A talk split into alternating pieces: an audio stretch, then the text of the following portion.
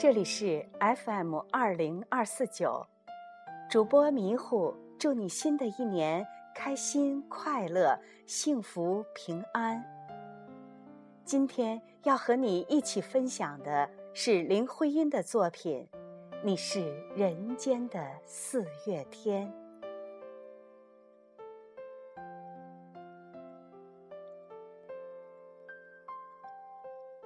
我说。你是人间的四月天，笑响点亮了四面风，清灵在春的光艳中交舞着变。你是四月早天里的云烟，黄昏吹着风的软，星子。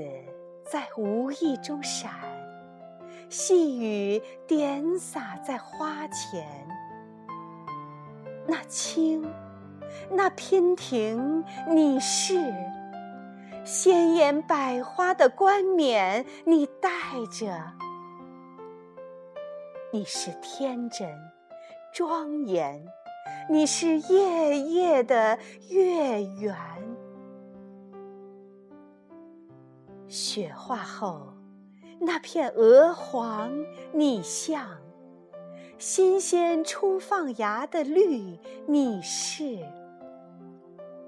柔嫩喜悦，水光浮动着你梦期待中白莲。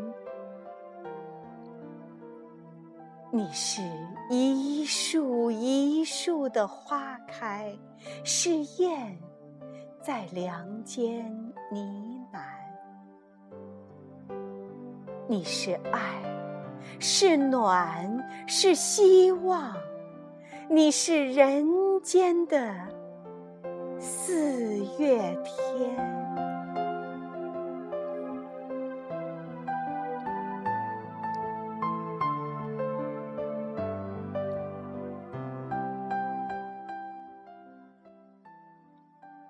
在中国现代史上，有几位才女是经常被人们提及的，比如张爱玲，比如萧红，比如林徽因。前两位是不折不扣的作家，成就斐然，而林徽因的墓碑上写的却是建筑师林徽因。的确，将林徽因列入作家行列尚不多见。然而，林徽因与中国现代文学的不解之缘却是人所共知的。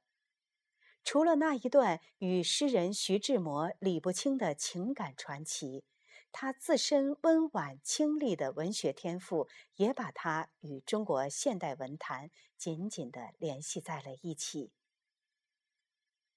关于这首诗，有两种说法：一说是为悼念徐志摩而作。借以表示对徐志摩的怀念，一说是为儿子梁从诫的出生而作，以表达心中对儿子的希望。不过，我们完全可以放下这些争论，因为这首诗确实是一篇极为优秀的作品，它的价值不需要任何外在的东西来支撑。喜欢徐志摩是因为他深情可爱。喜欢林徽因是因为她温婉美丽和她的才华，用现在比较时髦的说法，就是美女加才女。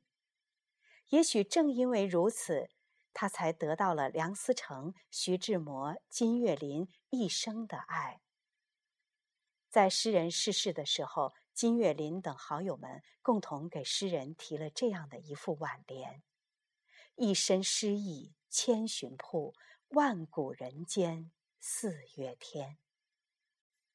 好了，今天的节目就到这里。再一次祝你开心、健康、快乐。